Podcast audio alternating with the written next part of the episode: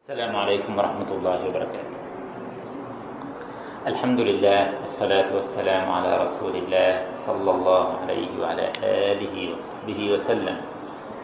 من كتاب ابن رشد الحفيد بداية المجتهد وكفاية المقتصد آه، وأما إذا مات وعليه صوم فإن قوما قالوا لا يصوم أحد عن أحد عن أحد. وقوم قالوا يصوم عنه وليه. والذين لم يوجبوا الصوم قالوا يطعم عنه وليه وبه قال الشافعي وقال بعضهم لا صيام ولا إطعام إلا أن يوصي به وهو قول مالك وقال أبو حنيفة يصوم فإن لم يستطع أطعم وفرق قوم بين النزر والصيام المفروض فقالوا يصوم عنه وليه في النزر ولا يصوم عنه في الصيام المفروض. والسبب في اختلافه. معارضة القياس للأثر وذلك أنه ثبت عنه من حديث عائشة أنه قال عليه الصلاة والسلام من مات وعليه صيام صامه عنه وليه خرجه مسلم.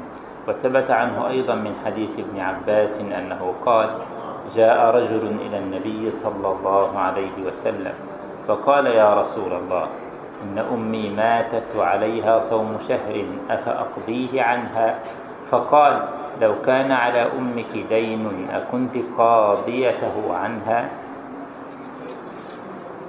آه هذا رجل. فقال لو كان على أمك دين أكنت قاضيه عنها؟ قال نعم. قال فدين الله أحق بالقضاء. فمن رأى أن الأصول تعارضه. وذلك أنه كما لا يصلي أحد عن أحد ولا يتوضأ أحد عن أحد كذلك لا يصوم أحد عن أحد. قال لا صيام على الولي.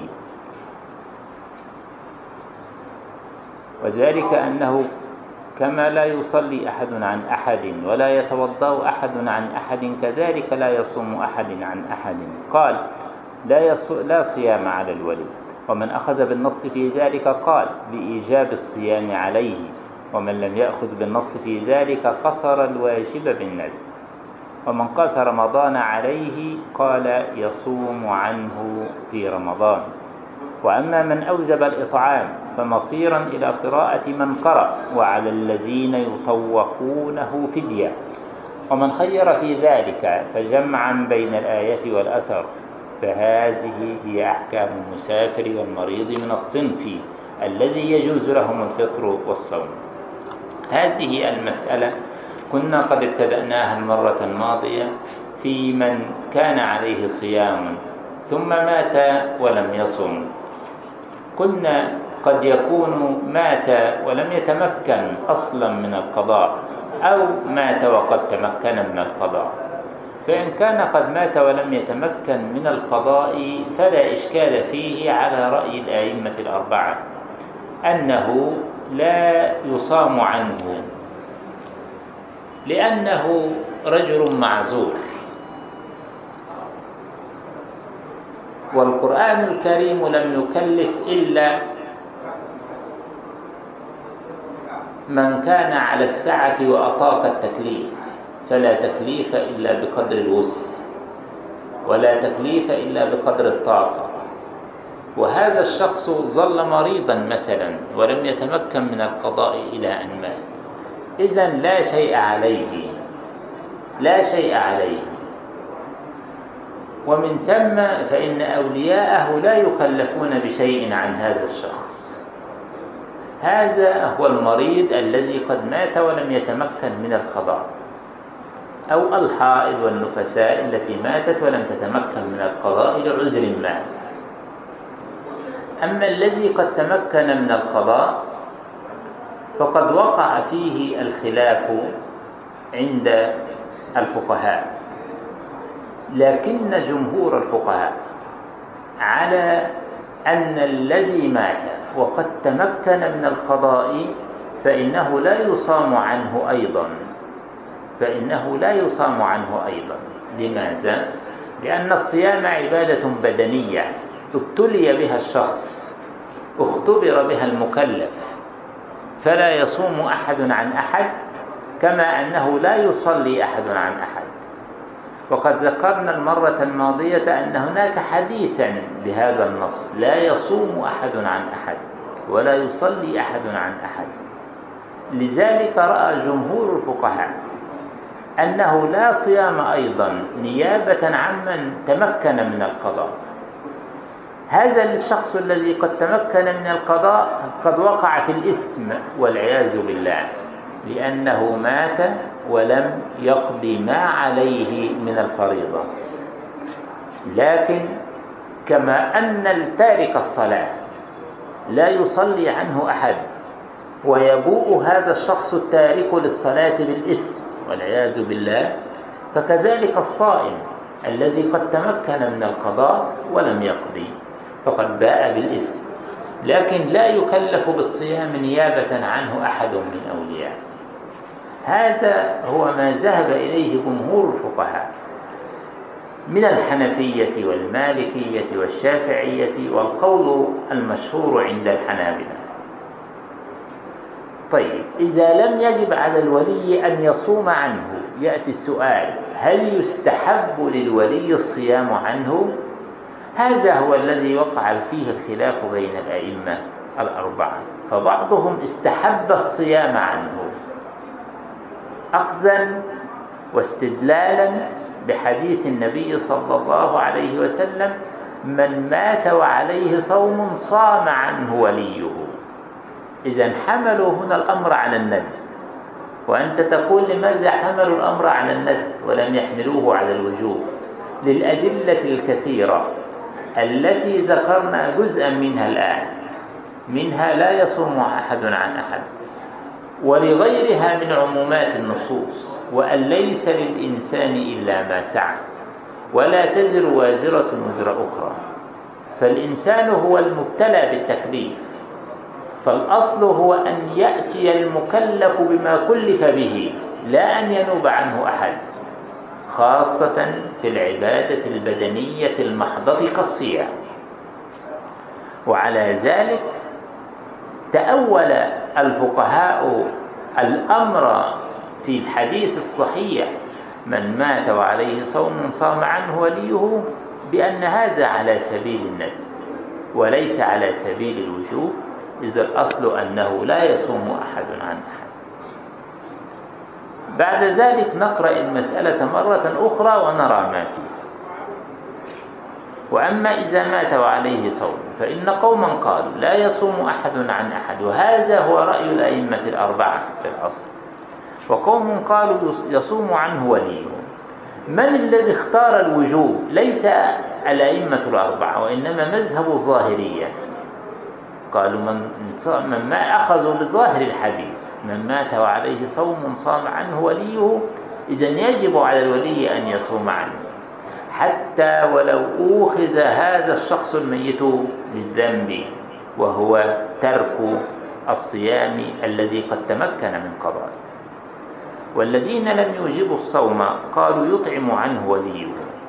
الذين لم يوجبوا الصوم وهم جمهور الفقهاء قالوا يطعم عنه وليه طيب ويأتي السؤال أيضا. هل الإطعام هذا الذي عند الفقهاء هل هو على سبيل الوجوب أم على سبيل الند؟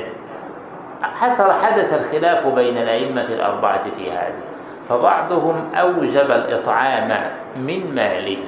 ولاحظ الآن أننا نقول من ماله يعني من مال الميت. فمعنى ذلك أن الميت إذا لم يكن له مال فإن الورثة لا يكلفون أصلا بالإطعام عنه. هذا في حالة إذا كان للميت مال. فهنا بعض الفقهاء يوجب الإطعام من ماله. كم الإطعام؟ مقدار الإطعام مد عند جمهور الفقهاء لكل مسكين عن كل يوم. أفطره هذا الشخص. طبعا يأخذون هذا من حديث لا يصوم أحد عن أحد ويطعم عنه مدا عن كل يوم ويطعم عنه عن كل يوم مدا. وقال بعض والذين لم يوجبوا الصوم قالوا يطعم عنه ولي وقال وبه قال الشافعي نعم وقال بعضهم لا صيام ولا إطعام إلا أن يوصي به. وهو قول مالك. وهو قول مالك. وطريقة الإمام أبي حنيفة أن هذه عبادة من العبادات. في مسألة الإطعام فلا تجزئ إلا بالنية. لا بد فيها من النية. والنية تتحقق من الشخص المبتلى بالتكليف. فإذا كان قد أوصى فإنه يجب على أوليائه الإطعام وإلا فلا أما قضية الصيام فالإمام مالك متفق مع الجمهور في أنه لا صيام واجب حتى ولو أوصى به لأنه لا يصوم أحد عن أحد في الأصل إذا القضية في الإطعام لماذا الإطعام؟ ما الفرق بين الإطعام والصيام؟ أن الإطعام عبادة مالية إذا فتجوز فيها النيابة من الممكن أن يوصي بها.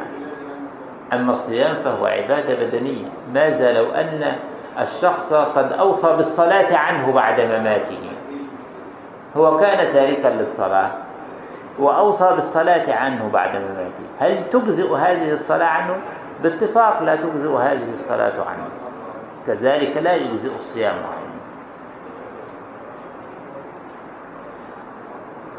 وقال أبو حنيفة يصوم. طبعا الإمام أبو حنيفة مع الجمهور طبعا في أن قضية الصيام قضية مرفوضة لأنه الصيام عبادة بدنية لا يصوم فيها أحد عن أحد. فإن لم يستطع أطعم وفرق قوم بين النذر والصيام المفروض. هذا مذهب الإمام أحمد الحنابلة.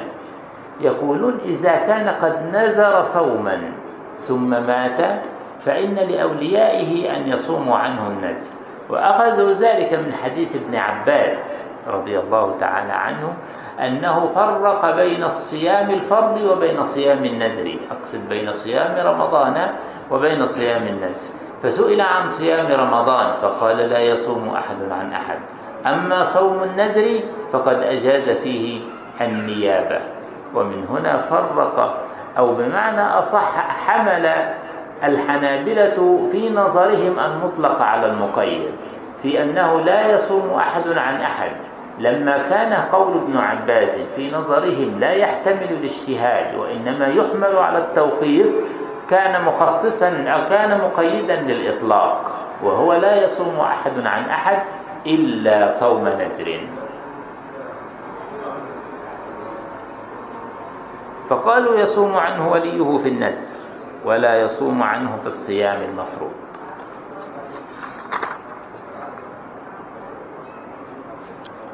ثم حكى الاختلاف من أن هناك معارضة للقياس معارضة بين القياس والأثر ويقصد بكلمة القياس أن الأصل أن الإنسان المكلف إنما يقوم بالعبادة وحده مستقلا لا ينوب عنه فيها أحد لأنه مبتلى بها مختبر بها. هذا هو الأصل في التكاليف الشرعية. هذا الذي يقصده ابن رشد بالقياس أن القياس ألا ينوب أحد عن أحد في العبادات البدنية خاصة ومنها الصيام.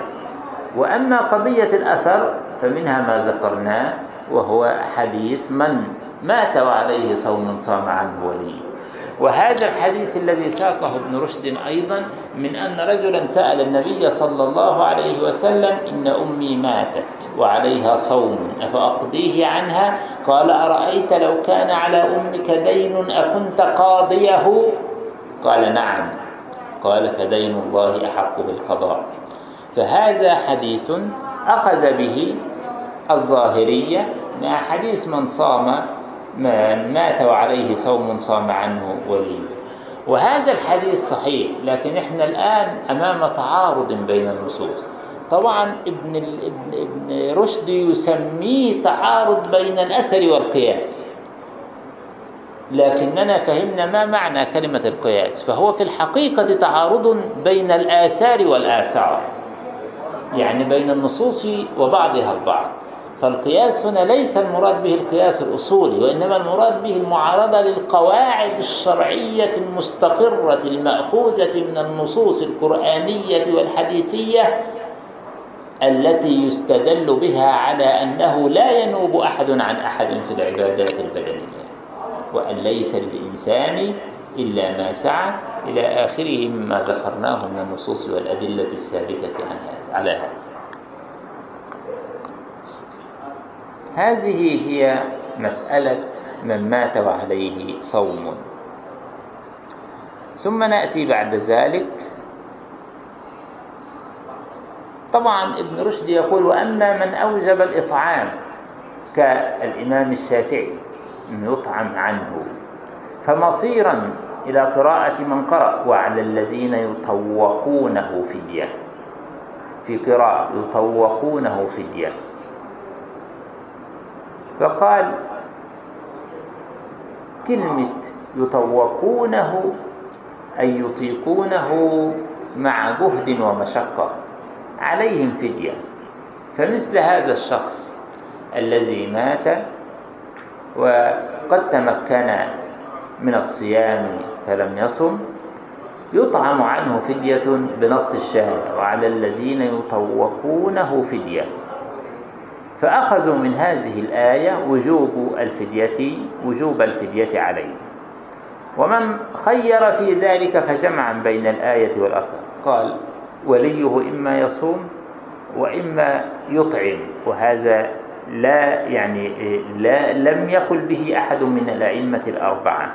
إنما عرفنا أن الأئمة إما على الصيام الندب فقط وإما على الإطعام وجوبا. عند الإمام الشافعي وعرفنا مذهب الإمام مالك من أنه لا بد من أن يوصي الشخص قبل أن يموت بهذا الإطعام.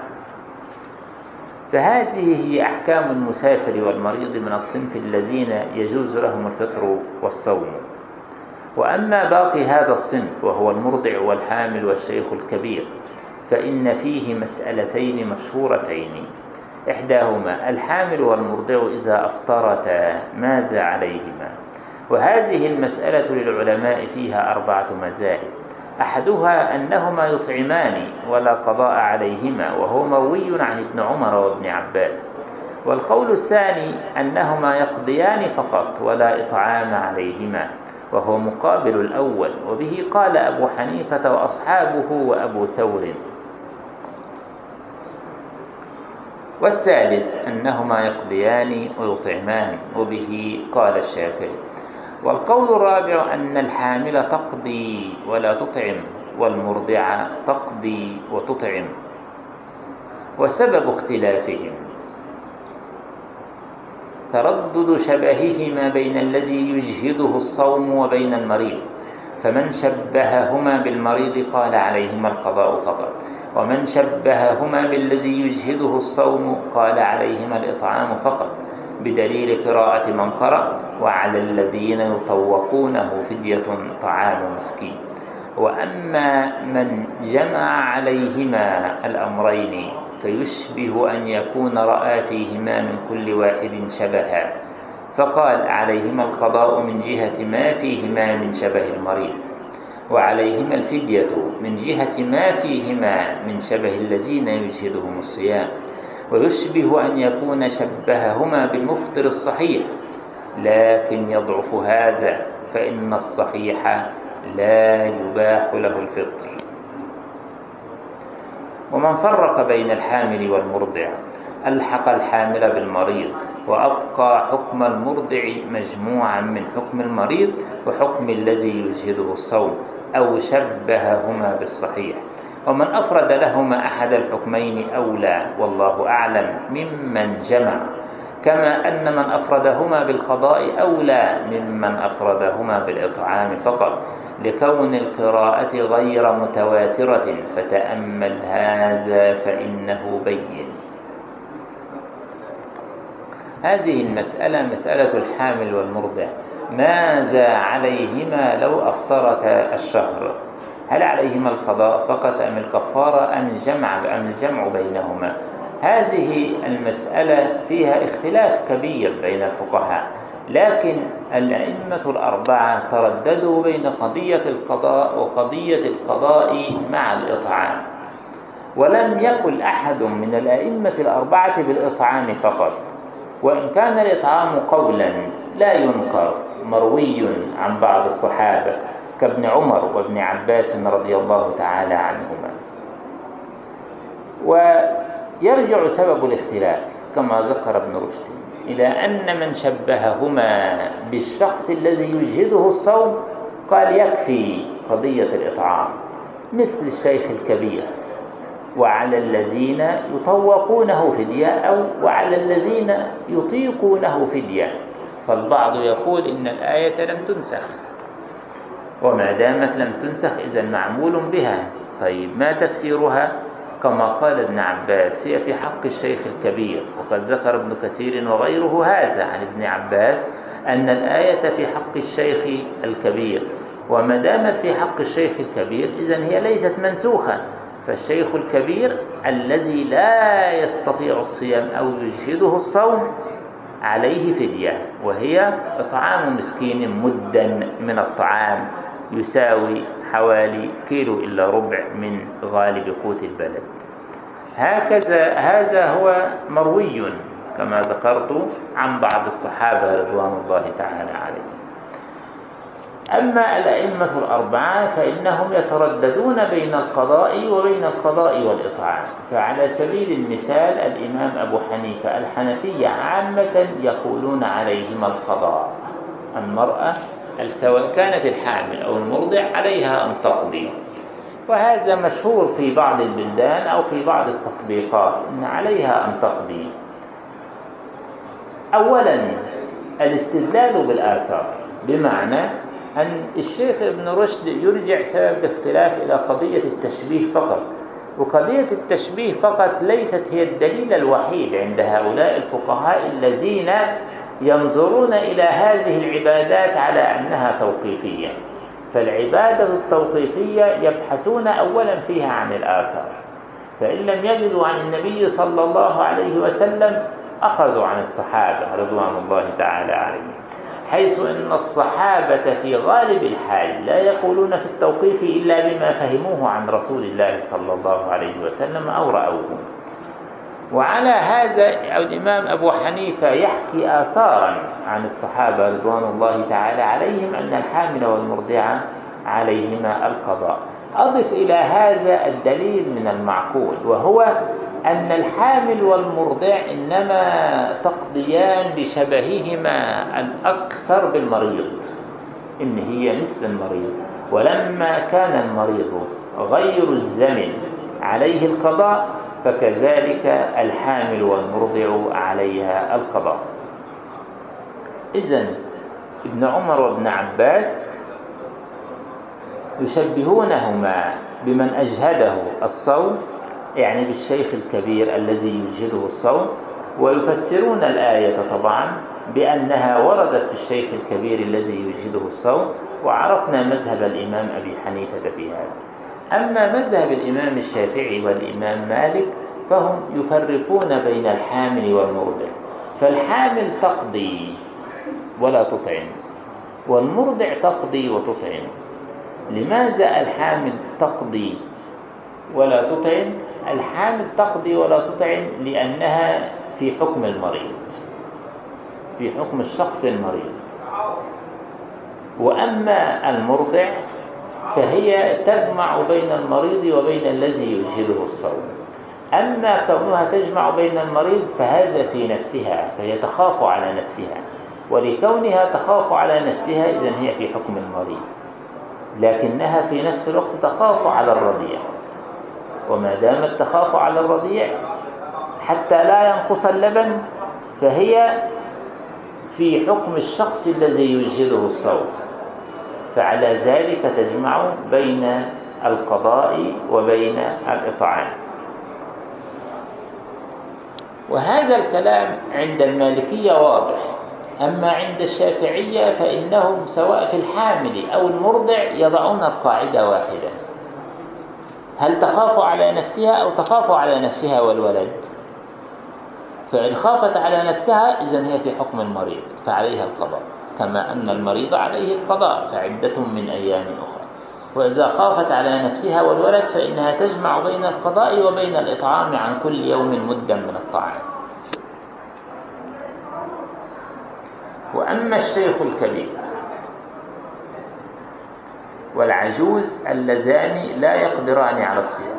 طبعا ابن رشد رحمه الله يقول بعد أن انتهى من المسألة يعقب عليها فيقول آه، في قضية الآية أنها غير القراءة غير متواترة لأنهم قرأوا على الذين يطوقونه صحيح غير متواترة لكن وعلى الذين يطيقونه متواترة.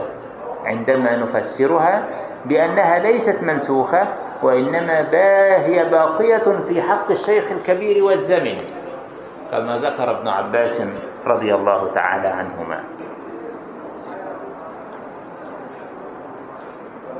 وأما الشيخ الكبير والعجوز اللذان لا يقدران على الصيام فإنهم أجمعوا على أن لهما أن يفطرا هذا بالإجماع. واختلفوا فيما عليهما إذا أفطرا. هل عليهما شيء أم ليس عليهما أي شيء؟ فقال قوم عليهما الإطعام وقال قوم ليس عليهما إطعام. وبالأول قال الشافعي وأبو حنيفة وأحمد من الجمهور يقولون إن الشيخ الكبير والعجوز اللذان يجهدهما الصوم عليهما الإطعام. وبالثاني قال مالك إلا أنه استحبه بالثاني وهو أنه لا إطعام على الشيخ الكبير. إذا فالشيخ الكبير بالإجماع يفطر لكن هل عليه شيء أم لا؟ الإمام مالك لا يرى عليه أي شيء. طيب وعلى الذين يطيقونه فدية. يقول هي منسوخة. إذا الآية عند الإمام مالك منسوخة ولذلك لم يوجهها على الشيخ الكبير أو المرأة العجوز. إذا فليس عليهما شيء. وفي حكمهما الشيخ الشخص الزمن. نفس القضية. هو في حكم الشيخ الكبير. وإذا كان الشيخ الكبير لا شيء عليه فكذلك الزمن عند الإمام مالك لا شيء عليه.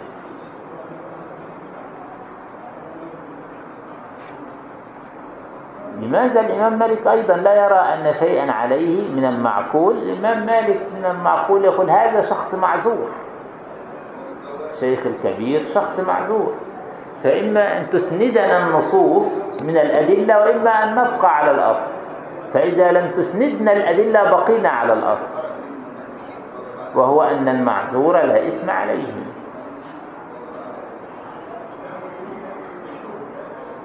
وأكثر من رأى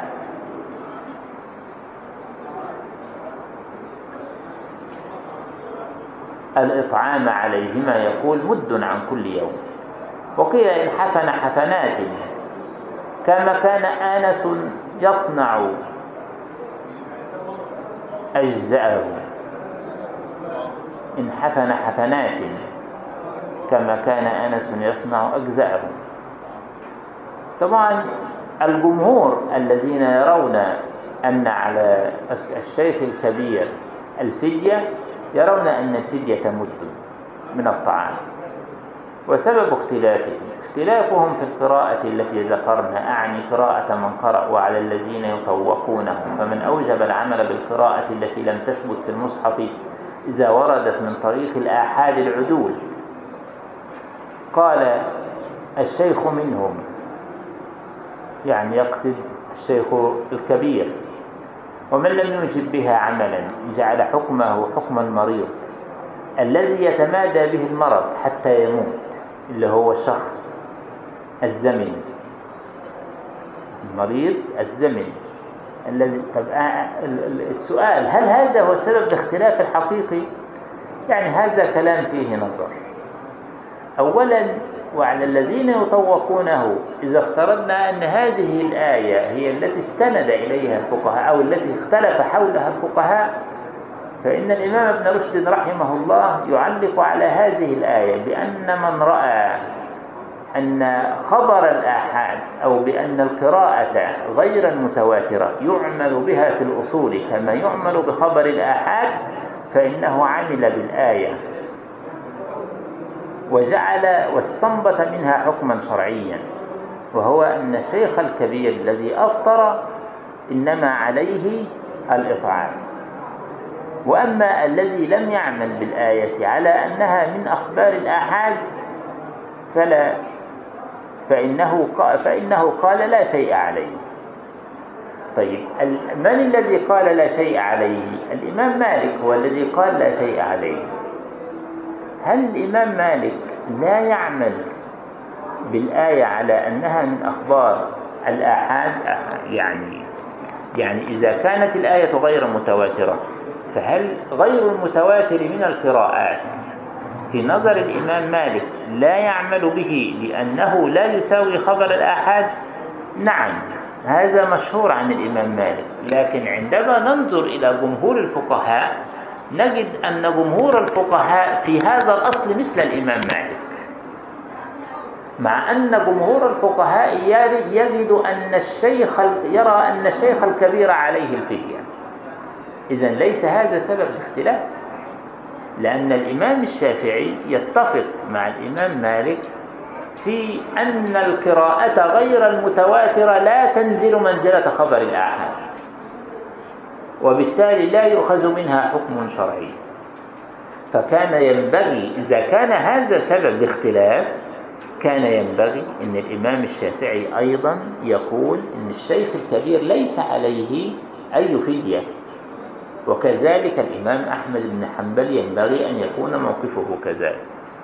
إذا فالقضية ليست هي الاختلاف في خبر الأعمال لأن أصل الاختلاف هو في الآية المتواترة وعلى الذين يطيقونه فدية يطيقونه. هل معناها يطيقونه مع جهد ومشقة وبالتالي يظل العمل بهذه الآية كائنا؟ يطيقونها ويطيقونه بجهد ومشقة كما ذكر ابن عباس أم أن يطيقونه على ظاهرها فتكون قد نسخت؟ يعني حتى على الشخص الذي يستطيع الصوم بلا إجهاد ولا مشقة له أن يفطر ويطعم فدية. فيكون هذا من باب المنسوخ بالفعل. بقوله تعالى فمن شهد منكم الشهر فليصم هذا هو الذي وقع بين الفقهاء.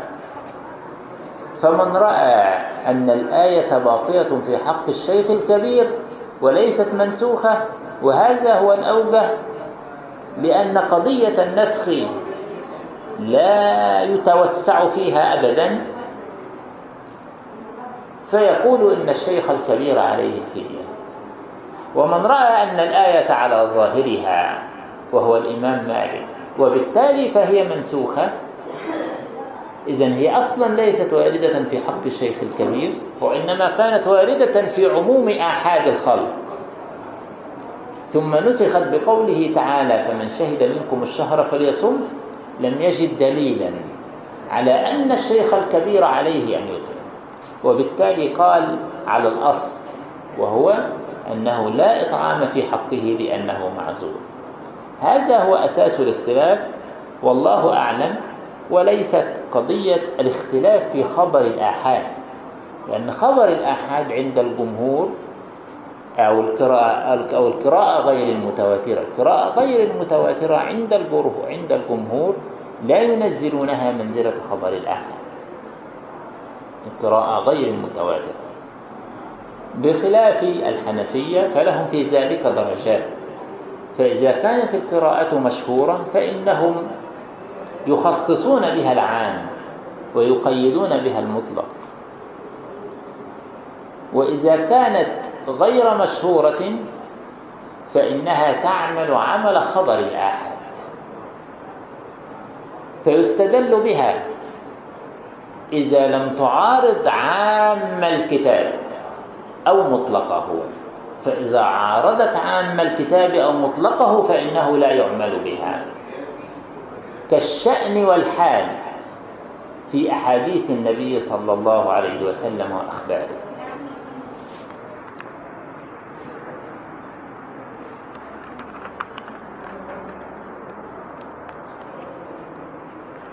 فهذه هي أحكام الصنف من الناس الذين يجوز لهم الفطر أعني أحكامهم المشهورة التي أكثرها منطوق به أو لها تعلق بالمنطوق به في الصنف الذي يجوز له الفطر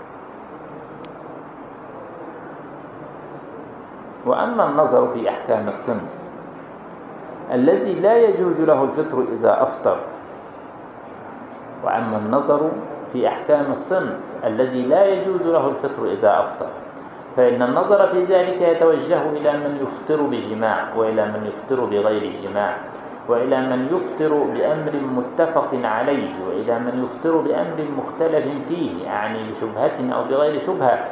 وكل واحد من هذين إما أن يكون على طريق السهل أو طريق العمد أو طريق الاختيار أو طريق الإكراه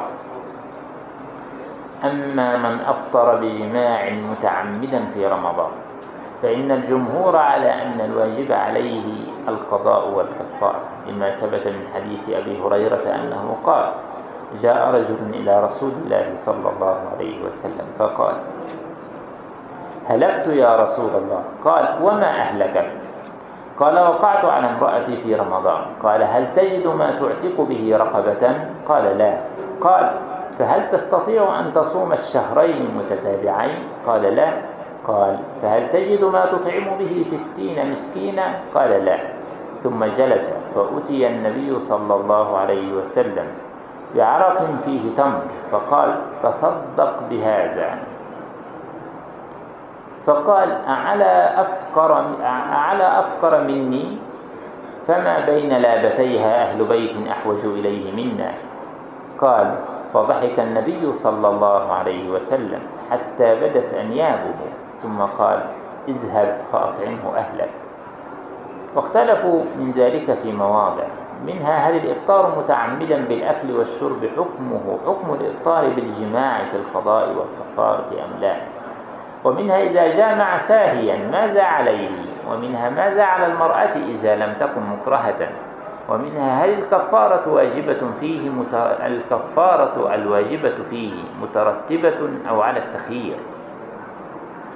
ومنها كم المقدار الذي يجب أن يعطى كل مسكين إذا كفر بالإطعام؟ ومنها هل الكفارة متكررة بتكرر الجماع أم لا؟ ومنها كم المقدار الذي يجب أن يعطى كل مسكين إذا كفر بالإطعام؟ ومنها هل الكفارة متكررة بتكرر الجماع أم لا؟ ومنها إذا لزمه الإطعام وكان معسرا هل يلزمه الإطعام؟ إذا أسرى أم لا؟ وشذ قوم فلم يجبوا على المفطر عمدا بالجماع إلا القضاء فقط. إما لأنه لم يبلغهم هذا الحديث وإما لأنه لم يكن الأمر عزمة في هذا الحديث. لأنه لو كان عزمة لوجب إذا لم يستطع الإعطاق والإطعام أن يصوم. ولا بد إذا كان صحيحا على ظاهر الحديث. ولا بد إذا كان صحيحا على ظاهر الحديث أي أن يصوم. وأيضا لو كان عزمة لأعلمه عليه الصلاة والسلام أنه إذا صح أنه يجب عليه الصيام أن لو كان مريضا. يبقى الشذوذ الذي يذكره ابن رشد هو أن هناك قوم قالوا إن عليه القضاء فقط هذا الذي جاء. طبعا وهذا كلام لم يقل به أحد من الأئمة الأربعة ولم يقل به الظاهريين أن عليه الصيام فقط. ولم يقل به أحد أعلمه في نظري والله تعالى أعلم. إنما ربما ظهر لابن رشد أن أحدا قال بهذا. ولم يقل به الإباضية ولا أظن أن الشيعة الزيدية قالوا بهذا. لكن على كل حال ابن رشد ينقل عن غيره فربما يوجد أحد من الفقهاء قال بهذا الرأي. وابن رشد إنما هنا يعلق أو يلتمس الدليل لمذهبهم الدليل الأول أنه لم يبلغهم دليل يعني العدم.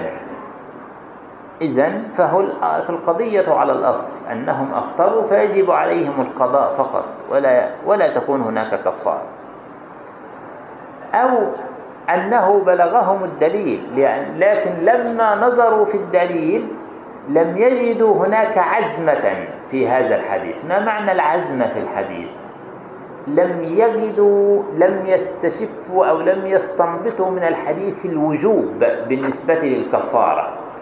وإنما التمسوا فيها أن هذه الكفارة إنما على سبيل الندب فقط وليس على سبيل الوجوب.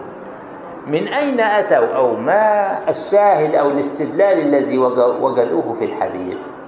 وجدوا أن الحديث في النهاية أن النبي صلى الله عليه وسلم قال للرجل هل تجد ما تطعم ستين مسكينا؟ قال لا. فجلس الرجل حتى أتي النبي صلى الله عليه وسلم بعرق فيه تمر. فقال له النبي صلى الله عليه وسلم خذه فأطعمه ستين مسكين. فقال له ما بين لابتيها أفقر مني يا رسول الله؟ فقال اذهب فأطعمه أهلك.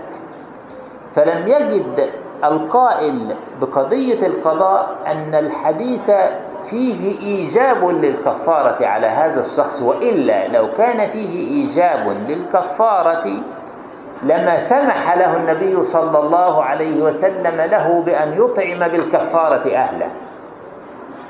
هذا هو الذي يريد ابن رشد أن يلتمسه من الدليل للقائل إن عليه القضاء فقط دون الكفارة. إن الكفارة صدرت بهذا الشكل ليس على سبيل الوجوب لأنها لو كانت على سبيل الوجوب لألزم النبي صلى الله عليه وسلم هذا الرجل أن يطعم بهذا التمر الفقراء.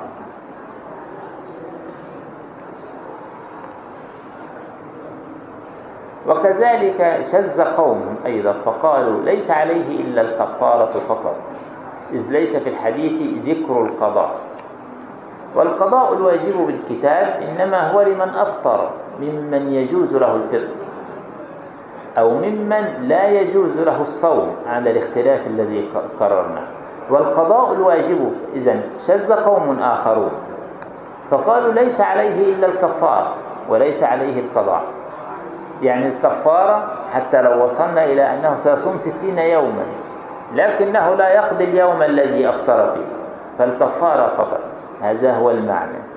لماذا؟ لأن الحديث ظاهره أنه ليس فيه القضاء وهذا ليس رأي الأئمة الأربعة وإن كان رأيا موجودا إنما هو ليس رأي الأئمة الأربعة لأن الأئمة الأربعة يجمعون بين النصوص. هذه هذا الحديث إنما جاء في الكفارة. طيب هذا الشخص قد أفطر والفطر يستوجب القضاء.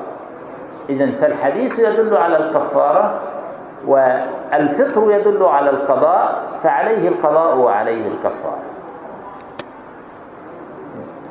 والقضاء الواجب بالكتاب هذا كلام الذين يرون أنه ليس عليه إلا الكفارة. والقضاء الواجب بالكتاب إنما هو لمن أفطر ممن يجوز له الفطر من الذي يجوز له الفطر فمن كان منكم مريضا نعم أو على سفر فعدة من أيام أخرى. أو ممن لا يجوز له الصوم على الاختلاف. من الذي لا يجوز له الصوم على الاختلاف؟ المعسر.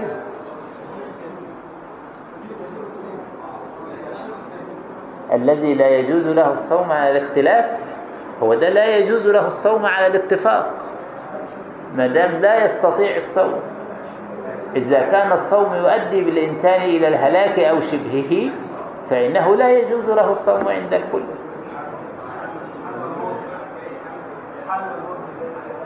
لا يجوز لها الصوم؟ الحامل والمرضع لا يجوز لها الصوم؟ بل يجوز لها الصوم. لكن الفطرة رخصة في حقها. يقول على الاختلاف الذي قررناه. الظاهرية يرون أن المسافر لا يجوز له الصوم. ويروون في ذلك حديث أولئك العصاة. وعرفنا كيف رد جمهور الفقهاء على هذا الاستدلال.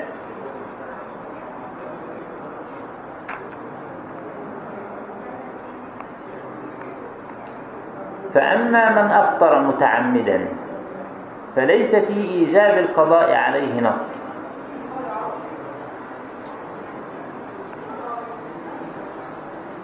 فأما من أفطر متعمدا فليس في إيجاب القضاء عليه نص. هذا باقي كلام هؤلاء الذين لا يرون إلا الكفارة في من أفطر متعمدا. فيلحق في قضاء المتعمد الخلاف الذي لحق في قضاء تارك الصلاة عمدا حتى خروج وقتها. هل يقضيها أم لا يقضيها؟ لأن الظاهرية أيضا يقولون في من ترك الصلاة عامدا لا يقضيها لأن الحديث في من تركها ناسيا. من نام عن صلاة أو نسيها فليصلها إذا ذكرها إنما لم يقل من تعمد ترك الصلاة. هذا عند الظاهرية طبعا. فأما من أفطر متعمدا فليس عليه إيجاب فليس في إيجاب القضاء عليه نص فيلحق في القضاء المتعمد الخلاف الذي لحق في قضاء تارك الصلاة عمدا حتى خروج وقتها إلا أن الخلاف في المسألتين شاذ. وهو يقصد خلاف الظاهري وأما الخلاف المشهور فهو في المسائل التي عددناها قبل. وأما المسألة الأولى وهي هل تجب الكفارة بالإفطار بالأكل والشرب متعمدا هل تجب الكفارة بالإفطار بالأكل والشرب متعمدا فإن مالكا وأصحابه وأبا حنيفة وأصحابه والثوري وجماعة ذهبوا إلى أن من أفطر متعمدا بأكل أو شرب أن عليه القضاء والكفارة المذكورة في هذا الحديث. وذهب الشافعي وأحمد وأهل الظاهر إلى أن الكفارة إنما تلزم في الإفطار من الجماع فقط. والسبب في اختلافهم اختلافهم في جواز قياس المفطر بالأكل والشرب عن المفطر بالجماع. فمن رأى أن شبههما فيه واحد وهو انتهاك حرمة الصوم جعل حكمهما واحدا. ومن رأى أنه وإن كانت الكفارة عقابا لانتهاك الحرمة فإنها أشد مناسبة للجماع منها لغيره. وذلك أن العقاب المقصود به الردع والعقاب الأكبر قد يوضع لما إليه النفس أميل وهو لها أغلب من الجنايات.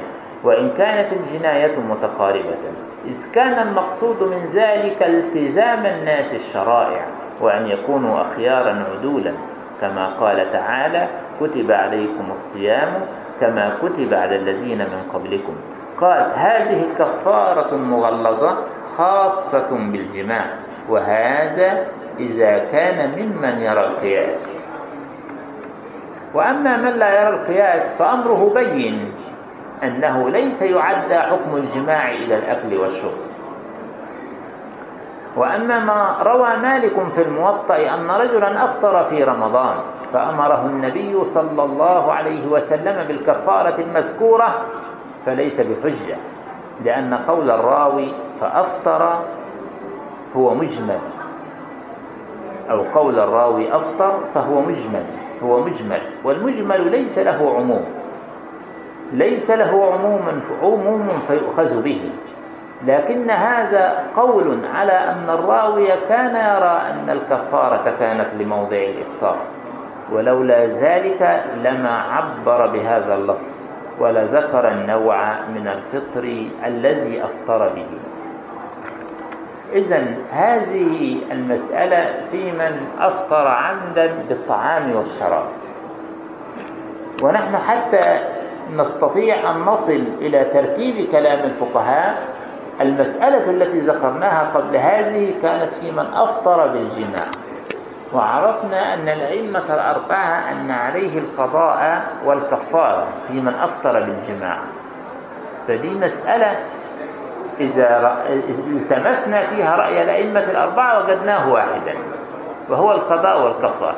أما كون أن هناك رأي قال بالقضاء فقط ورأي قال بالكفارة فقط فهذا خارج عن نطاق الأئمة الأربعة كما رأينا. طيب عرفنا رأي الأئمة الفقهاء الأربعة في قضية من أفطر بالجماع متعمدا. هذا هو هذا هو الترتيب والترتيب.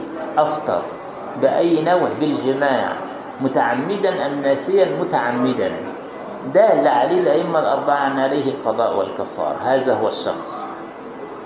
نأتي للمسألة الثانية التي معنا وهو أفطر بالأكل والشرب. ما حكمه؟ هل يأخذ حكم من أفطر بالجماع أم لا؟ هذا هو الذي وقع فيه الاختلاف. فالإمام مالك والإمام أبو حنيفة أن عليه القضاء والكفارة إلحاقا له بالمسألة الأولى وهي من أفطر متعمدا بالجماع. ورأوا أن شبههما ببعضهما واحد وهو انتهاك حرمة الشهر في كل. فهذا الذي أفطر بالجماع قد انتهك حرمة الشهر وكذلك الذي أفطر بالأكل والشرب قد انتهك حرمة الشهر. هذا هو ما ذهب إليه الحنفية والمالكية. أما الشافعية والحنابلة فإنهم يرون أن عليه القضاء فقط ولا كفارة عليه. بالرغم مما يلحقه من الإثم. لماذا؟ قالوا إن العلة في من أفطر بالجماع أعظم وأكبر في العلة من ممن أفطر متعمدا بالطعام والشراب. وحتى يصح القياس عند من يرى القياس لابد أن تكون العلة متساوية على الأقل بين الفرع والأصل. فإذا كانت العلة في الفرع أقل منها في الأصل فلا خلاف أنه لا قياس. ومن هنا جاءت اجتهادات الفقهاء في بعض المسائل حيث يرى بعض الفقهاء أن العلة في الفرع مثلها في الأصل فيقيس الفرع على الأصل. والبعض يرى أن العلة في الفرع أقل منها في الأصل فلا يقيس الفرع على الأصل. وهذا كان أساسا في اختلاف الفقهاء في هذه المسألة. طيب إذا كان ابن رشد يوجه بين من يرى القياس ومن لا يرى القياس ويقول أصلا الأمر معروف عند من لا يرى القياس كالظاهرية. الأمر معروف عند من لا يرى القياس كالظاهرية وهم يرون أنه الذي أفطر بالأكل والشرب ليس عليه إلا القضاء لأنه لا يوجد حديث صحيح يقول إن عليه الكفارة هذا عند من لا يرى القياس واضح. طيب الإمام أبو حنيفة يرى أن عليه القضاء والكفارة والإمام أبو حنيفة ممن لا يرى القياس في العبادات فمن أين أتى بقضية الكفارة؟ إذا قلنا إن القياس عنده واحد بين الفرع والأصل والعلة متساوية بين الفرع والأصل عند الإمام أبي حنيفة إذا كأننا نقول أن الإمام أبو حنيفة يقول بالقياس في العبادات. وهذا ليس في أصول الإمام أبي حنيفة أن يقول بالقياس في العبادات. فمن فعلى أي دليل ارتكز؟ ارتكز على دلالة النص. ودلالة النص هذه هي إذا كانت العلة في الفرع أقوى منها في الأصل فهو القياس الأولوي وهو فحوى النص. ودلالة النص ليست هي القياس الأصولي وإنما دلالة النص هي من يعرفها كل من يعرف اللغة. مثل على سبيل المثال مثال مشهور جدا في كتب الأصول فلا تقل لهما أف فماذا لو ضربهما أو سبهما أو نهرهما أو كذا؟ ألا يكون منهيا من باب أولى عن هذه الأشياء؟ لأن المعنى هو النهي عن الأذى هذا يفهمه كل من فهم اللغة. ودلالة النص كذلك هي التي لا تحتاج إلى اجتهاد. لأنها من الوضوح بمكان بحيث يعلمها كل من يعلم اللغة.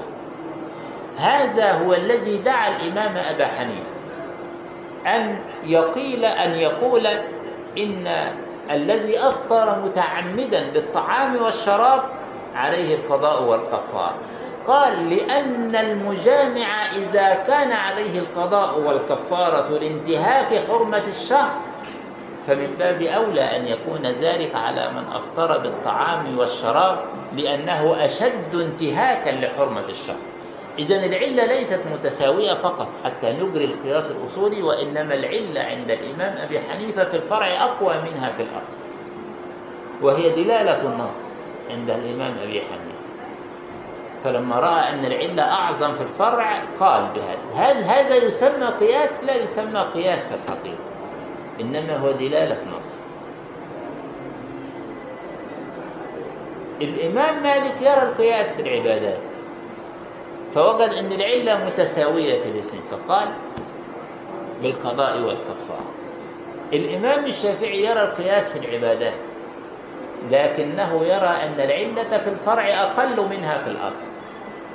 العلة في الفرع هنا الإفطار بالطعام والشراب. قال هو منتهك لحرمة الشهر لكنه لا يساوي أبدا. من انتهك حرمة الشهر بالجماع. لأن النفس أدعى إلى الجماع منها إلى الطعام والشراب. فاختلفت العلة. فلا يقاس الفرع على الأصل. ولذلك ذهب الإمام الشافعي إلى أنه ليس عليه إلا القضاء وتبعه الحنابلة في هذا هذه هي المسألة التي بين أيدينا وخلاصتها كما نرى أن الإمام أبا حنيفة والإمام مالكا يرون أن عليه على من أفطر بالطعام والشراب متعمدا القضاء والكفارة والإمام الشافعي وأحمد يرون أن عليه القضاء فقط. الراجح يا دكتور. الراجح بين أنا بالنسبة لي ليس هناك راجح في نظري في هذه المسألة. المسألة دي الخلاف فيها طويل والر- والردود فيها كثيرة. فكل ترجح في نظره. الإمام الشافعي رأينا أنه نظر إلى أن العلة غير متساوية مع أنه يرى القياس في العبادات. وله على ذلك كلام ذكرت بعضه أن النفس أدعى إلى الجماع يعني من الممكن أن تصبر على الطعام والشراب لكنها في لحظة لا تصبر على الجماع. هذا معنى الكلام. الإمام أبو حنيفة يرى أن النفس أدعى إلى الطعام والشراب منها إلى الجماع. فالطعام والشراب به تقوم البنية وبه يحيا الشخص وبه كذا إلى آخره.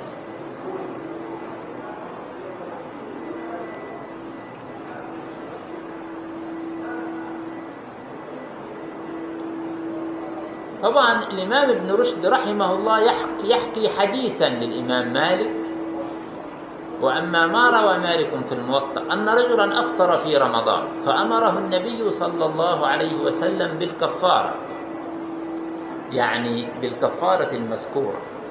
هذا موجود عند الإمام مالك في الموطأ لكن هذا الحديث عند المحدثين حديث ضعيف. لا يقوى على الاستدلال به في مسألة الكفارة.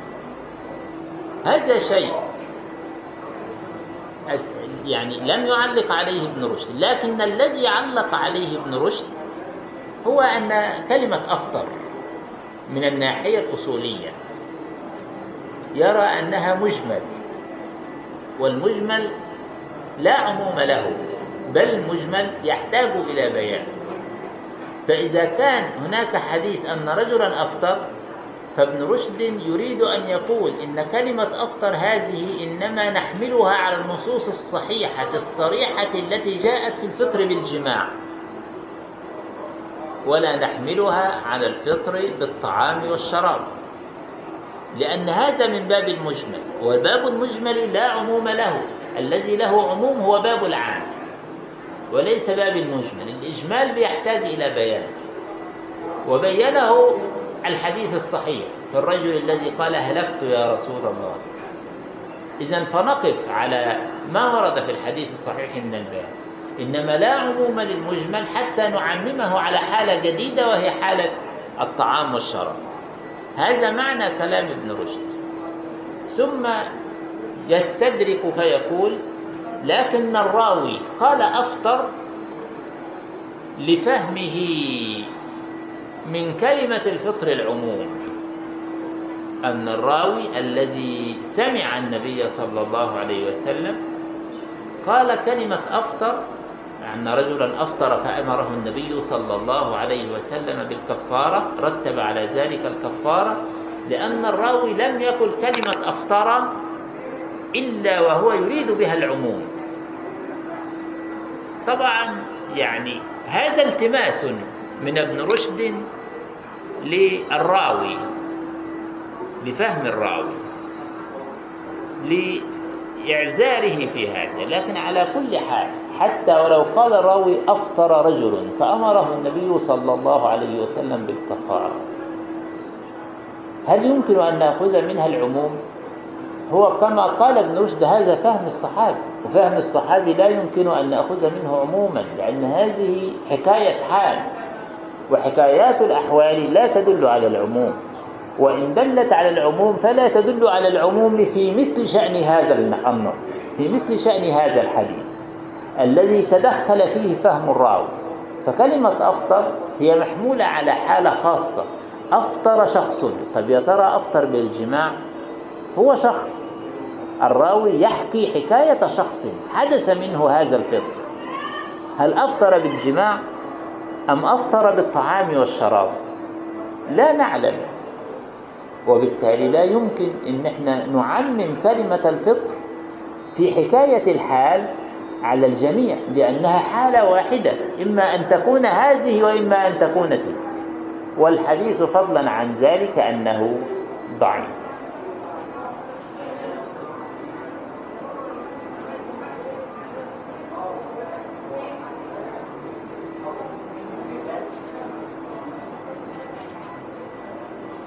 وأما المسألة الثانية وهو إذا جامع ناسيا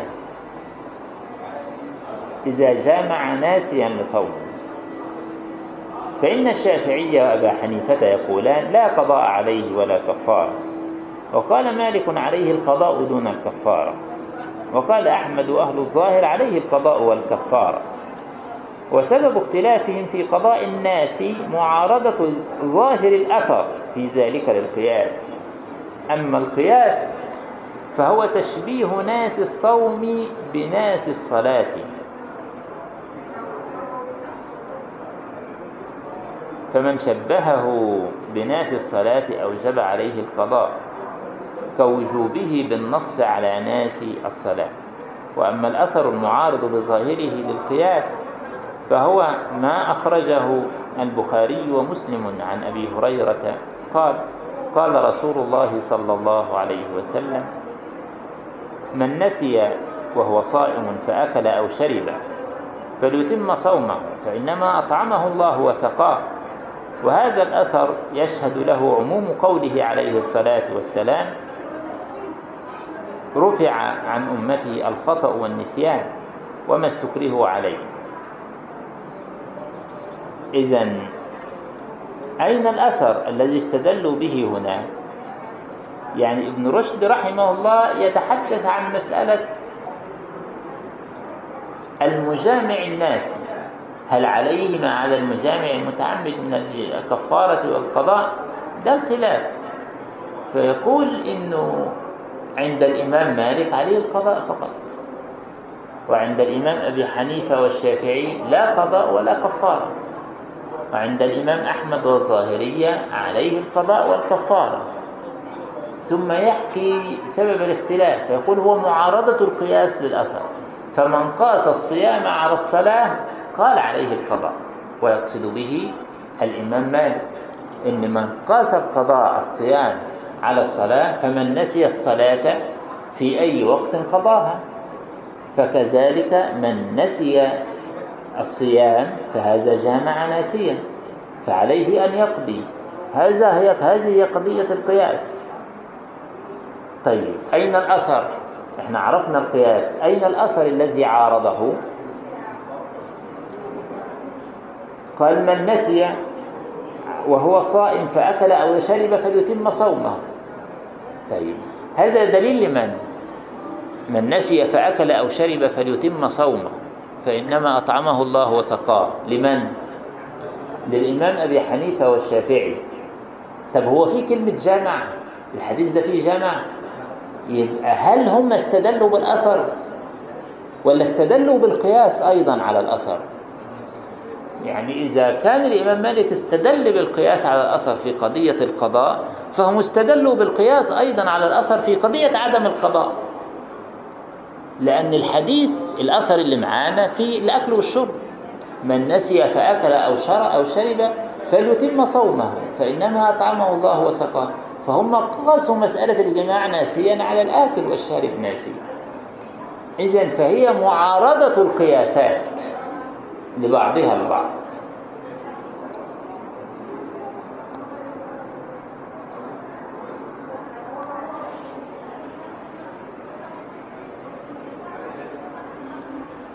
طبعا القياسات أو الأقيسة. قياسات أو الأقيسة. الاثنين صح في الجمع. ومن هذا الباب اختلافهم في من ظن أن الشمس قد غربت فأفطر ثم ظهرت الشمس بعد ذلك. هل عليه قضاء أم لا؟ اختلافهم في من ظن أن الشمس قد غربت فأفطر. ثم ظهرت الشمس بعد ذلك هل عليه قضاء أم لا؟ وذلك أن هذا مخطئ والمخطئ والناسي حكمهما واحد. فكيفما قلنا فتأثير النسيان في إسقاط القضاء بين للحديث من نسي وهو صائم فأكل أو شرب فليتم صومه. فكيفما قلنا فتأثير النسيان في إسقاط القضاء بين والله أعلم. وذلك أن إن قلنا إن الأصل هو ألا يلزم الناس قضاء حتى يدل الدليل على ذلك. وجب أن يكون النسيان لا يوجب القضاء في الصوم. وذلك أن إن قلنا إن الأصل هو ألا يلزم الناسي قضاء حتى يدل الدليل على ذلك وجب أن يكون النسيان لا يوجب القضاء في الصوم. إذ لا دليل ها هنا على ذلك بخلاف الأمر في الصلاة. وإن قلنا إن الأصل هو إيجاب القضاء حتى يدل الدليل على رفعه عن الناس فقد دل الدليل في حديث أبي هريرة على رفعه عن الناس. اللهم إلا أن يقول قائل إن الدليل الذي استثنى ناسي الصوم من ناس سائر العبادات التي رفع عن تاركها الحرج بالنص هو قياس الصوم على الصلاة. لكن إيجاب القضاء بالقياس فيه ضعف وإنما القضاء عند الأكثر واجب بأمر متجدد. وإنما القضاء عند الأكثر واجب بأمر متجدد فهو يتحدث عن مسألة أصولية. هو قياس الصوم على الصلاة لكن إيجاب القضاء بالقياس فيه ضعف. كون إنه يقيس القضاء في الصيام على القضاء في الصلاة فيه ضعف. ليه؟ لأن مذهب ابن رشد في الأصول أن القضاء إنما يجب بأمر متجدد. فالقرآن قال أقيموا الصلاة. طب من ال- الذي نسي الصلاة هل يقضيها؟ لا يقضيها بهذا الأمر. إنما يقضيها بأمر متجدد وهو من نام عن صلاة أو نسيها فليصليها. إذا ذكرها. إنما كون أنه يقاس ده كلام ابن رشد كون أنه يقاس القضاء في الصوم على القضاء في الصلاة هذا ضعيف. لقضية أن القضاء إنما يجب بأمر متجدد من النصوص. يعني الأمر يختلف؟ في أمر جديد أمر متجدد يعني نص جديد يقول للذي نسي أو للذي ترك اقضي. طبعا هذه المسألة من ظن أن الشمس قد غربت فأفطر ثم ظهرت الشمس بعد ذلك. هل عليه قضاء أم لا؟ ده يتحكم في قاعدة. لا عبرة بالظن البين خطأه. وقاعدة اليقين لا يزول بالشك. فمن رأى أن أن, أن, أن هذا يحتمل أو يندرج تحت قاعدة اليقين لا يزول بالشك. قال هذا الشخص صائم. إذا لا يمكن أن يفطر إلا بيقين مثله. فاليقين لا يزول إلا بيقين. وعلى ذلك فإذا ظن الشمس قد غربت فإنه لا عبرة بالظن البين خطأه. لأن اليقين لا يزول بالشك. ومن رأى أن هذا كما يرى ابن رشد ويقيسه على قضية النسيان أو قضية الخطأ هل يقاس على الصلاة في من ترك الصلاة نسيانا أو ترك الصلاة غير نسيان كأن أخطأ فيها هل يقضيها أم لا؟ فابن رشد عرفنا مذهبه من أنه يضعف القياس في القضاء. لأن القياس عنده يجب بأمر متجدد. وعلى ذلك فكأنه يميل إلى أن هذا الشخص ليس عليه قضاء إلى أن هذا الشخص ليس عليه قضاء لأن القضاء إنما يجب بأمر متجدد. ولا يوجد أمر متجدد في الصيام يقول إن هذا الشخص عليه القضاء. والراجح الذي عليه الجمهور هو أن هذا الشخص إنما يقضي يوما آخر إذ لا عبرة بالظن البين خطأه وأما من أوجب القضاء والكفارة على المجامع ناسيا فضعيف. ده ابن رشد رجع مرة تانية للمسألة التي قبل هذه. من الذي أوجب القضاء والكفارة على المجامع ناسيا؟ الحنابلة والظاهرية. الحنابلة والظاهرية يرون أن الذي جامع ناسيا هذه مسألة الجماع ناسيا أمر يكاد يكون أقرب إلى عدم التصور. هو متصور لكنه أقرب إلى يعني الندرة بمكان من الندرة بمكان. فمن الممكن أن يأكل ناسيا من الممكن أن يشرب ناسيا. إنما كيف يجامع ناسيا ومن ثم قاسوها على المجامع متعمدا فقالوا عليه القضاء والكفارة. هنا ابن رشد يضعف مذهبه.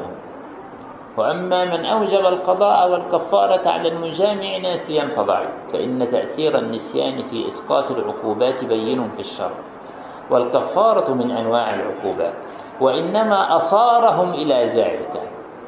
جعلهم يقولون هذا الذي يقولونه. أخذهم بمجمل الصفة المنقولة في الحديث أعني من أنه لم يذكر فيه أنه فعل ذلك عمدا ولا نسيانا. حديث هلكت يا رسول الله. قالوا هذا الحديث ليس فيه إنه عمد أو نسيان فهو عام. أصلا الحديث قضية العموم إنما تكون في الألفاظ. فالعموم والخصوص من مباحث الألفاظ. والحديث ليس كذلك. بل الحديث في واقعة وهي واقعة الجماع. والظاهر منها من كلمة هلكت. كيف الصحابي يقول هلكت وهو ناسي؟ كيف يتأتى هذا في صحابي يفهم اللغة ويفهم مدارك التنزيل ومرامي الوحي؟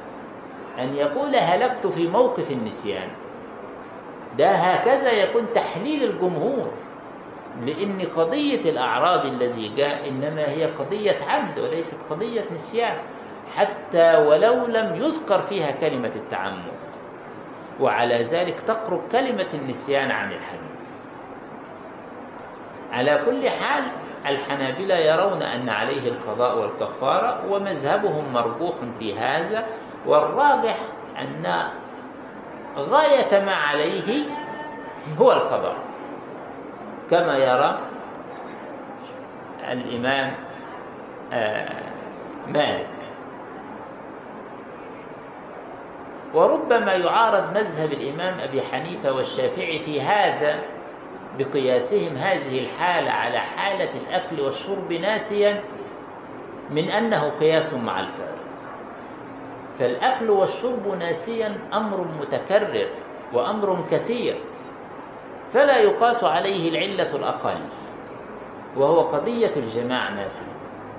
وعلى ذلك يترجح والله أعلم مذهب الإمام مالك من أن عليه القضاء فقط. أما قضية الكفارة فهي قضية مرجوحة كما عرفنا فإن الكفارة لا تتأتى إلا في المتعمد. فكونه ناسيا هذه شبهة قريبة تدرأ الكفارة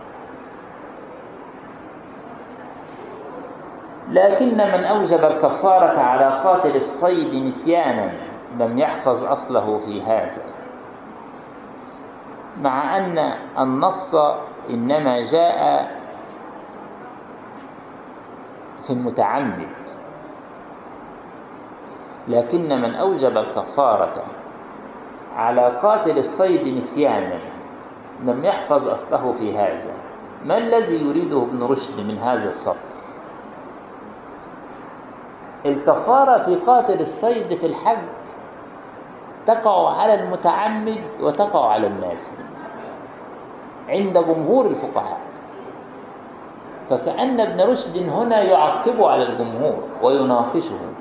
يقول له لقد اختلف كلامك بين كفارة جزاء الصيد في الحج بالنسبة للمحرم الذي ذكرت فيه أن عليه الكفارة حتى ولو كان ناسيا وبين قضية الجماع ناسيا. فأنت أيها الجمهور لا توجب الكفارة على من جامع ناسيا وتوجبها على من قتل الصيد ناسيا في الحرم.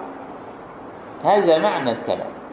لكن من أوجب الكفارة على قاتل الصيد نسيانا لم يحفظ أصله في هذا مع أن النص إنما جاء في المتعمد. وقد كان يجب على أهل الظاهر أن يأخذوا بالمتفق عليه وهو إيجاب الكفارة على العامل إلى أن يدل الدليل على إيجابها على الناس. أهل الظاهر عكسوا. في الظهار في العفو في جزاء الصيد قالوا هي على المتعمد فمن قتله منكم متعمدا وقف على كده. فجزاء مثل ما قتل من النعم. على المتعمد وليس على الناس. طيب هنا في المجامع ناسيا قالوا عليه الكفار. إذا الظاهرية في نظر ابن رشد أيضا عكسوا يعني هو في نظر ابن رشد الجمهور عكس. وبرضه في نظر ابن رشد الظاهرية عكسوا وهو إيجاب الكفارة على العامل إلى أن يدل الدليل على إيجابها على أو يأخذه بعموم قوله عليه الصلاة والسلام رفع عن أمتي الخطأ والنسيان في كلا الأمرين هنا وهناك حتى يدل الدليل على التخصيص. ولكن كلا الفريقين لم يلزم أصله. وليس في مجمل ما نقل من حديث الأعرابي حجة. ومن قال من أهل الأصول إن ترك التفصيل في اختلاف الأحوال من الشارع بمنزلة العموم في الأقوال فضعيف. ده كلام الشافعية. يقول لك برضو الكلام ده قاعدة الشافعية دي. ترك الاستفصال في مقام الحال ينزل عموم منزلة عموم المقال. كل هذا الكلام ضعيف. كون إن النبي ما قالوش أنت متعمد ولا ناسي الشافعي يقولوا كده الإمام الشافعي يقول كده. كون النبي ما قالوش أنت متعمد ولا ناسي يبقى تعم المتعمد والناس. ترك الاستفصال في حكاية الحال تنزل منزلة عموم المقال. فهو برضه ابن رشد مش عاجبه القاعدة يقول لك هذه القاعدة ضعيفة. فإن الشارع لم يحكم قط إلا على مفصل. وإنما الإجمال في حقنا النبي عليه الصلاة والسلام بيقول كده النبي لا يحكم إلا على مفصل. الإجمال ده في حق قصورنا. نحن الذين قد نقصر في الفهم فيتأتى في حقنا الإجمال. إنما الحقيقة النبي يحكم على شيء واضح كل الوضوح في ذهنه. إنما التقصير لنا نحن في مقام الفهم والاجتهاد على كل حال هذه وجهات نظر ابن رشد. كما نرى. وأما قضية أن الجمهور عكسوا في مسألة جزاء الصيد فالجمهور كما ذكرنا من قبل في باب الحج أنهم لم يقصروا القضية على التعمد في الآية لما رووا من الآثار والنصوص الحديثية التي تدل على أن الأمر ليس واقفا أبدا على التعمد. ومنها كلام سيدنا عمر رضي الله تعالى عنه فليرجع إليه في هذا إذا فالمسألة هي مسألة توقيفية. كون أنه يقول في جزاء الصيد في المتعمد والناس دي مسألة توقيفية. وكوننا نقول هنا إنها في حق المتعمد مسألة توقيفية. فهمناها من قوله من قول الأعرابي هلكت يا رسول الله. فكيف يقول هلكت وهو على أمر ينسى فيه أو كان فيه نسيان؟ هذا يعني ظاهر البعد. وأما المسألة الثالثة وهي اختلافهم في وجوب الكفارة على المرأة إذا طاوعته على الجماع. فإن أبا حنيفة وأصحابه ومالكا وأصحابه أوجبوا عليها الكفارة وقال الشافعي وداود لا كفارة عليها. وسبب اختلافهم معارضة ظاهر الأثر للقياس وذلك أنه عليه الصلاة والسلام لم يأمر المرأة في الحديث بكفارة. والقياس أنها مثل الرجل إذ كان كلاهما مكلف. فالمسألة هل المرأة عليها الكفارة؟ الرجل عليه كفارة باتفاق. إنما القضية في المرأة أن الحديث لم يذكر لم يقل النبي صلى الله عليه وسلم أخبر امرأتك أن عليها مثل هذه الكفارة. ومن هنا كان الاختلاف. فالإمام الشافعي يقول الحديث لم يذكر. الكفارة إذا لا كفارة عليها. ها؟ وطبق ترك الاستفصال في مقام الحال ينزل منزلة عموم المقام. فالنبي عليه الصلاة والسلام لم يذكر إذا ترك الاستفصال في مقام الحال. ده كده مش هتيجي هنا عند الشافعي القاعدة كده إنما تيجي عند الإمام أبي حنيفة والإمام مالك هنا ما تجيش عند الإمام الشافعي. هنا الإمام الشافعي تعارضه قاعدة أخرى يعني يقول بقاعدة أخرى عارضت هذه القاعدة. وهو أن النبي صلى الله عليه وسلم سكت في مقام الحاجة إلى البيان. ولا يجوز إذا كان هناك بيان إذا كان هناك ما يقتضيه البيان فإنه لا يليق بالنبي صلى الله عليه وسلم أن يسكت في مقام البيان. وعلى ذلك لما سكت النبي صلى الله عليه وسلم ولا يجوز السكوت في مقام الحاجة إلى البيان دل على أن المرأة لا كفارة عليها. فهذا هو الذي عارض القاعدة الأخرى عند الإمام الشافعي. فأخذ بأن هذا سكوت من النبي صلى الله عليه وسلم في مقام الحاجة إلى البيان. فدل ذلك على أنه لا كفارة على المرء وإلا لبينها الشرع لبينها النبي صلى الله عليه وسلم. إنما نظر الإمام أبي حنيفة والإمام مالك في قضية أن عليها الكفارة عموم النصوص التي تدل على أنه لا فرق في التكليف بين الرجل والمرأة إلا ما خصه الدليل. فالأصل أن المرأة مكلفة بما به الرجل مكلف. واحد.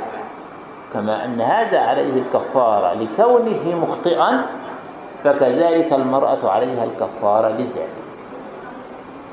والإمام مالك يقيد هذا بقوله إن طاوعته. يعني لو كانت مكرهة فإنه لا شيء عليها. وهذا كلام يعني فيه مرونة وفيه رخصة. وأما المسألة الرابعة وهي هل هذه الكفارة مرتبة ككفارة الظهار أو على التخيير؟ وأعني بالترتيب ألا ينتقل المكلف إلى واحد من الواجبات المخيرة إلا بعد العجز عن الذي قبله. وبالتخيير أن يفعل منها ما شاء ابتداء من غير عجز عن الآخر.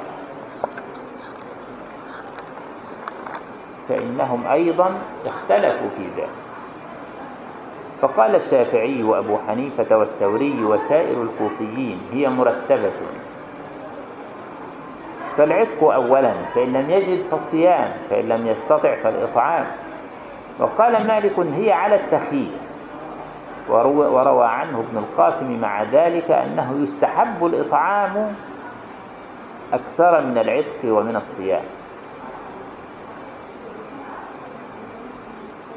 وروى وقال مالك هي على التخيير. وروى عنه ابن القاسم مع ذلك أنه يستحب الإطعام أكثر من العتق ومن الصيام. نعم. وسبب اختلافهم في وجوب الترتيب. تعارض ظواهر الآثار في ذلك والأقيسة وذلك أن ظاهر حديث الأعرابي المتقدم يوجب أنها على الترتيب.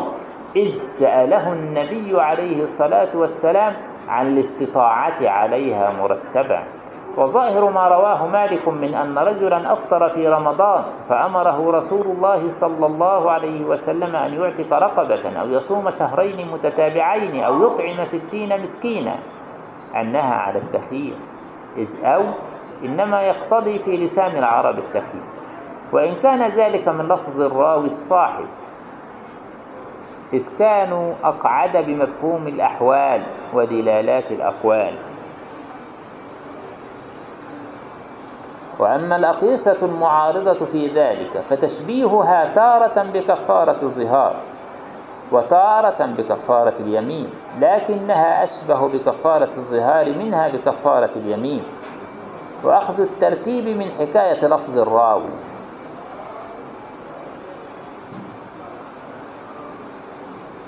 وأما استحباب مالك الابتداء بالإطعام فمخالف لظواهر الآثار. وإنما ذهب إلى هذا من طريق القياس.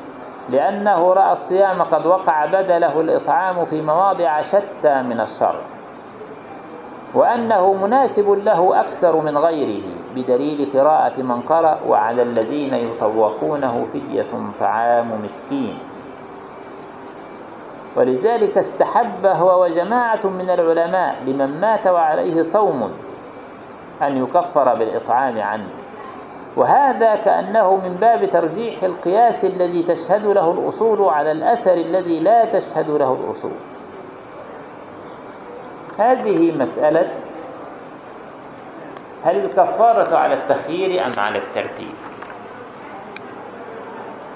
فحديث الأعرابي واضح فيه أن الكفارة على التخيير على الترتيب. إذ رتب له النبي صلى الله عليه وسلم فهل تجد؟ فهل تستطيع؟ وهكذا. فدلت على الترتيب. لكن هل هذا الترتيب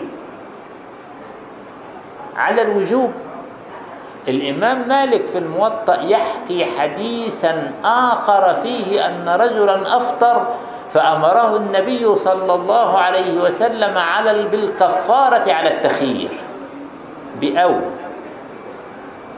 أعتق رقبة أو أطعم ستين مسكينة أو صم شهرين متتابعين.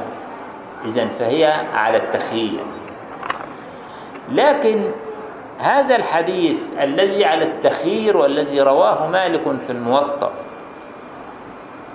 هو من حكاية الراوي وليس من لفظ النبي صلى الله عليه وسلم. فحكاية الراوي عن الحديث أن رجلا أفطر في رمضان فأمره رسول الله صلى الله عليه وسلم أن يعتق رقبة أو يصوم أو يطعم ستين مسكين هل حكاية الراوي للحديث نص في قضية التخيير هي فهم للراوي؟ حكاية الراوي فهم للراوي لكن الراوي في مثل هذا الفهم أقعد بمعرفة الألفاظ من غيره. أقعد بمعرفة الألفاظ من غيره. فمعنى ذلك أن الكفارة على التخيير وأن قضية الترتيب إنما هي على الاستحباب جمعا بين النصوص. وليست واجبة. هكذا يرى الإمام مالك قضية الكفارة في الإفطار عمدا في نهار رمضان أنها على التخيير نظرا للنص الذي عارضها بأو التي للتخيير.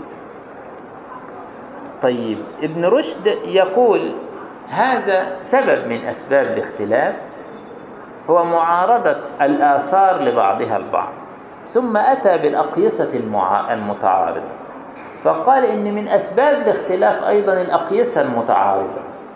إيه ما هي الأقيسة المتعارضة هنا؟ قال رأينا كفارة الظهار على الترتيب.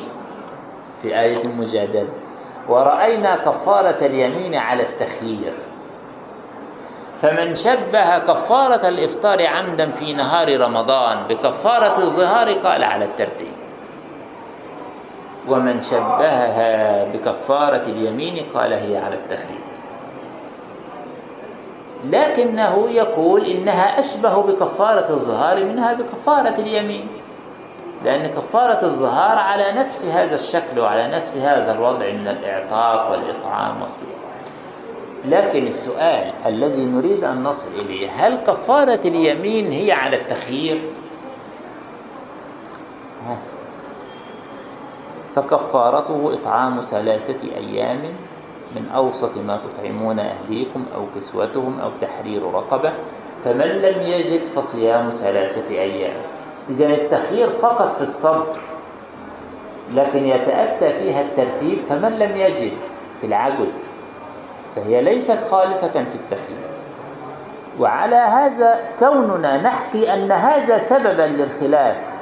دعا الإمام مالك أن يشبه هذا بكفارة اليمين هذا غير وارد في فقه المالكية والله تعالى أعلم.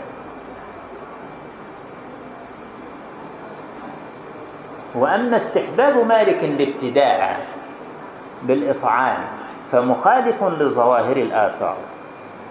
إنه ما فيش أثر لأن الإمام مالك مع أنه يقول أن الكفارة على التخيير لكن يقول الإطعام أفضل. طيب من أين أتى بهذا؟ ابن رشد يذكر أن هذا إنما هو من قبيل القياس لأنه رأى الصيام قد وقع بدله الإطعام في مواضع شتى من الشرع وأنه مناسب له أكثر له الضمير يعود على على أي شيء؟ للصيام على الصيام مناسب له أي للصيام؟ الإطعام مناسب للصيام. الإنسان عندما يصوم بعد الصيام ماذا يفعل؟ يأكل الإطعام الطعام. إذا الإطعام كونه كفارة يرجحها الإمام مالك ويجعلها مستحبة أكثر من غيرها إنما في رأي ابن رشد لكونه أكثر مناسبة للصيام.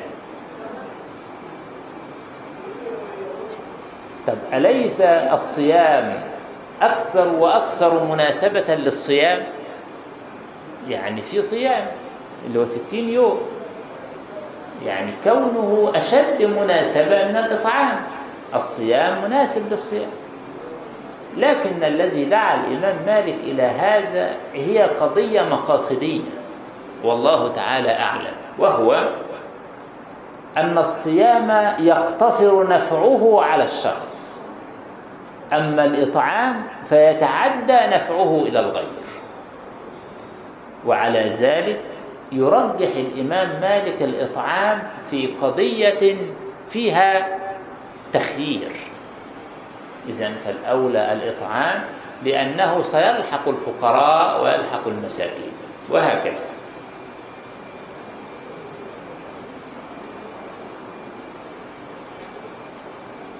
وأما المسألة الخامسة وهو اختلافهم في مقدار الإطعام فإن مالكا والشافعية وأصحابهما قالوا يطعم لكل مسكين مدا بمد النبي صلى الله عليه وسلم. وقال أبو حنيفة لا يجزئ أقل من مدين بمد النبي صلى الله عليه وسلم. وذلك صاع لكل مسكين وسبب اختلافهم معارضة القياس للأثر أما القياس فتشبيه هذه الفدية بفدية الأذى المنصوص عليها. فدية الأذى في الحج التي ذكرناها قبل ذلك في من أصابته هوام رأسه.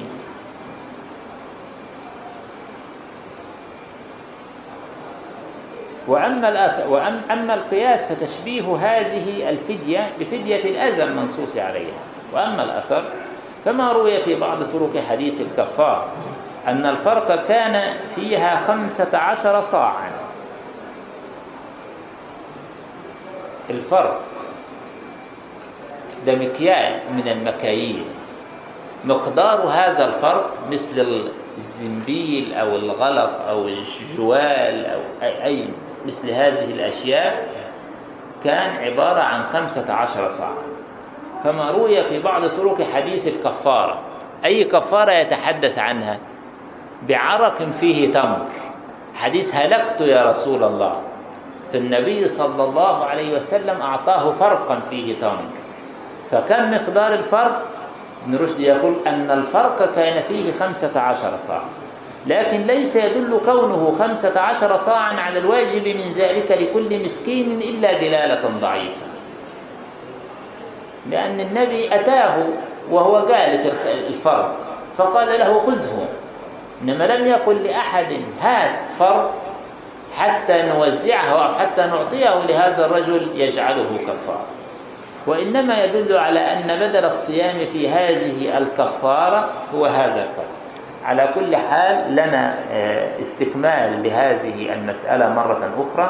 وصلى الله على سيدنا محمد وعلى آله وصحبه وسلم. والسلام عليكم ورحمة الله وبركاته.